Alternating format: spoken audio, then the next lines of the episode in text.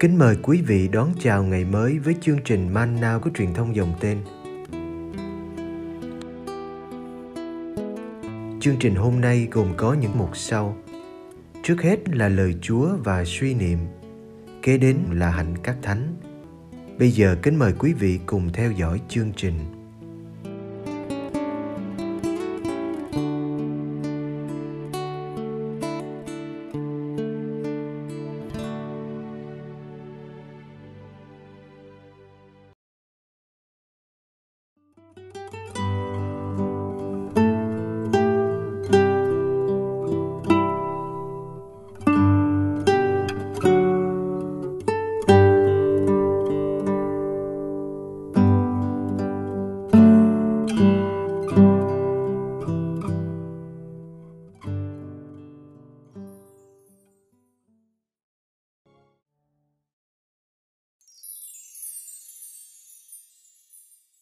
Trả thù.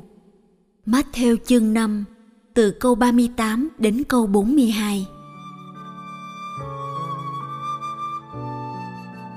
Anh em đã nghe luật dạy rằng Mắt đến mắt, răng đến răng.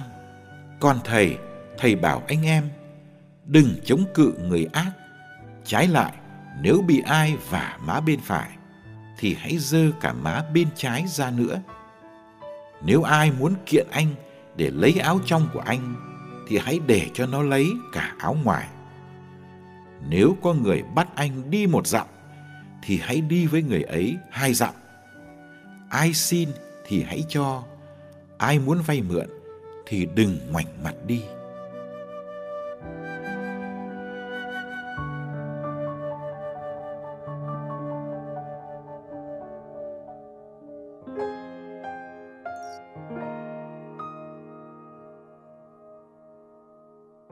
Đoạn tin mừng hôm nay dễ bị đem ra nhạo cười.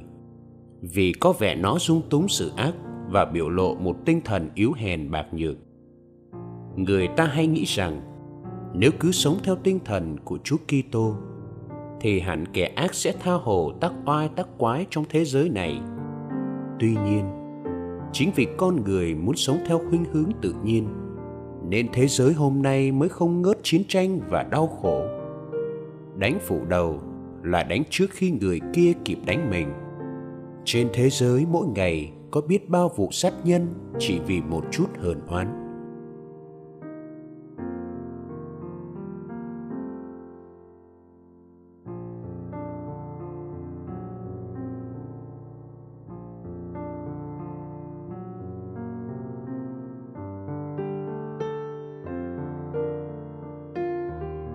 Mắt đèn mắt răng đèn răng.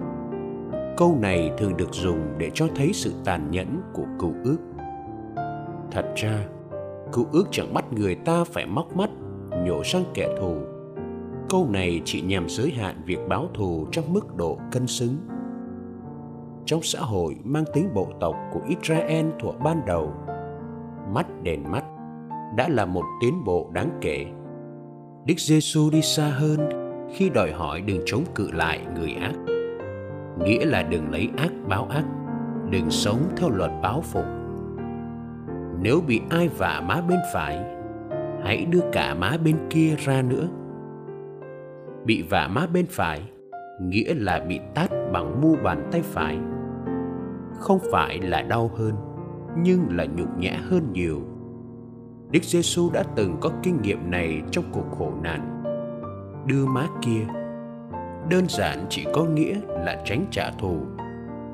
Chịu mình ở thế yếu, vì báo oán là chuyện của thiên chúa.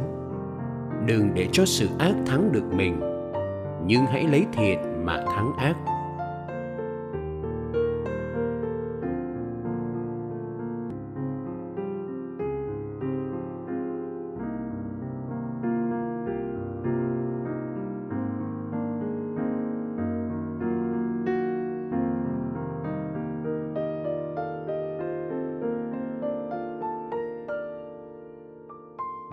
Nếu ai muốn kiệt anh để lấy áo trong, Hãy để cho hắn lấy cả áo ngoài nữa.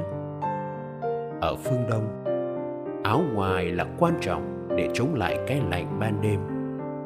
Nên nếu bị cầm cố, thì cũng phải trả lại cho người ta có cái mà đắp. Đưa cả áo trong lẫn áo ngoài cho kẻ kiệt cáo mình là chấp nhận bị trần trụi và xấu hổ.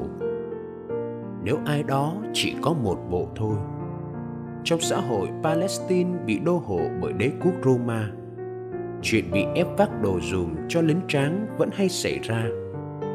Người bắt anh đi một dặm, hãy đi với người ấy hai dặm. Môn đệ đức giê xu trước những ép buộc không mấy chính đáng, chẳng những được mời ưng thuận, mà còn làm hơn cả điều bị ép buộc. Câu cuối của bài tin mừng cho thấy thái độ bác ái của Kitô hữu trước những yêu cầu có thật của tha nhân. Mở lòng ra trước người xin, người muốn vay mượn. Dù kẻ ấy là kẻ thù hay người không có khả năng hoàn trả.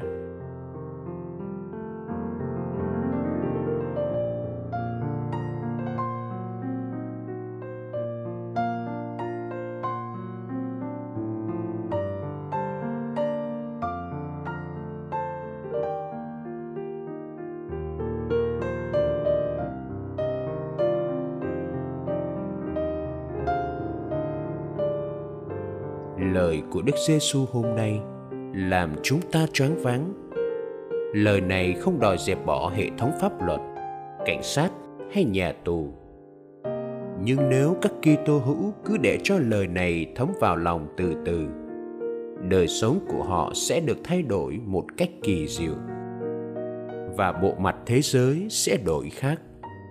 Hiền hậu, bao dung, quảng đại đó là điều thế giới hôm nay thiếu trầm trọng Gandhi, người say mê những câu lời Chúa hôm nay, đã than phiền. Tôi thích Đức Kitô của các anh, nhưng tôi không thích các Kitô hữu, vì các Kitô hữu chẳng giống Đức Kitô mấy. Chỉ mong chúng ta có trái tim hiền hậu giống Đức Kitô hơn.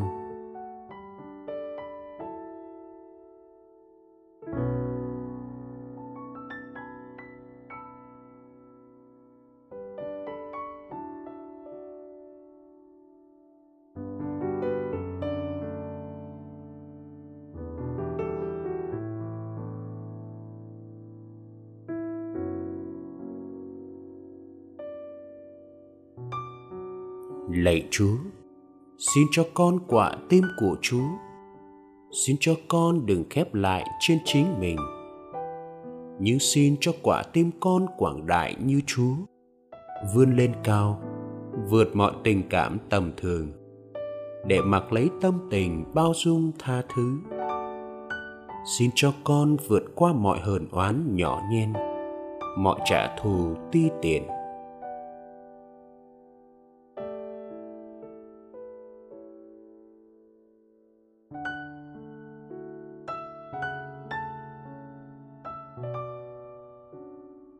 xin cho con cứ luôn bình an trong sáng. Không một biến cố nào làm xáo trộn. Không một đam mê nào khuấy động hồn con. Xin cho con đừng quá vui khi thành công. Cũng đừng quá bối rối khi gặp lời chỉ trích. Xin cho quả tim con đủ lớn để yêu người con không ưa. Xin cho vòng tay con luôn rộng mở để có thể ôm cả những người thù ghét con. Amen.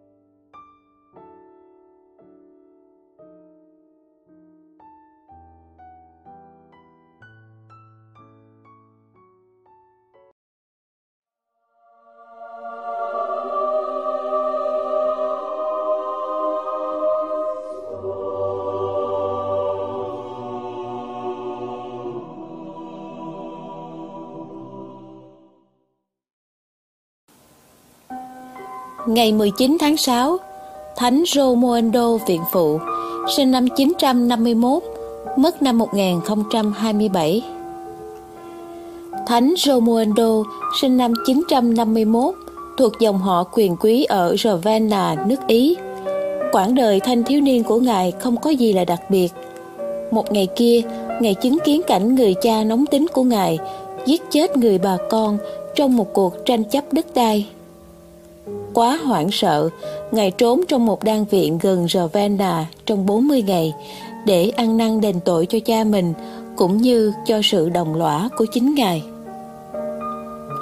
Lẽ ra, Ngài đã trở về cuộc sống bình thường như trước, nhưng trong thời gian 40 ngày ấy, Ngài đã thực sự quán cải.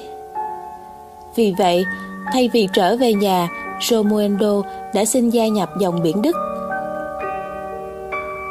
Sau 3 năm, Ngài từ giả đan viện để đi tìm một đời sống khắc khổ hơn và trở thành môn đệ của vị ẩn sĩ Marcinus gần Venice. Ngài khao khát được tử đạo vì Đức Kitô và Ngài được Đức Giáo Hoàng cho phép đi truyền giáo ở Hung Gia Lợi. Nhưng khi đến nơi, Ngài phải trở về vì lâm trọng bệnh và cao tuổi.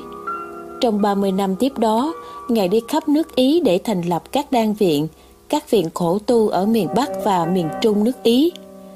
Năm đan viện khổ tu mà Ngài thành lập có truyền thống kết hợp đời sống khổ tu giữa Đông và Tây và trở thành nhà mẹ của dòng Camaldoli dưới quy luật viện Đức đã được Ngài biến cải. Ngài đã từ trần ngày 19 tháng 6 năm 1027 tại Valdis Castro, Bitrinos, nước Ý.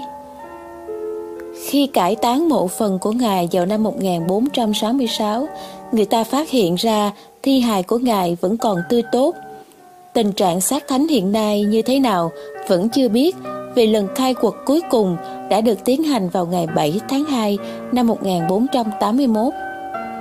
Xác của Ngài được đặt trong một quan tài bằng đá thời Trung Cổ, mặt trên được trang trí nghệ thuật từ thế kỷ thứ 18.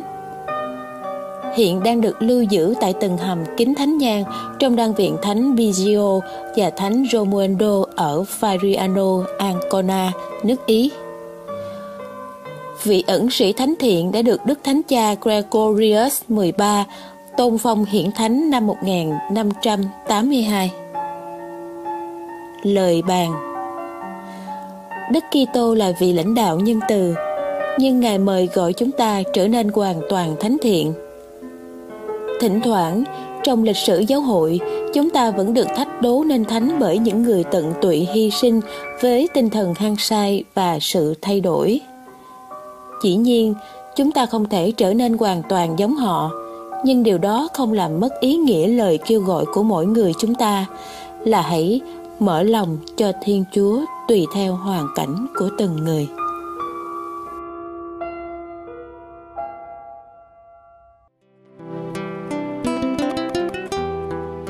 Cảm ơn quý vị đã theo dõi chương trình.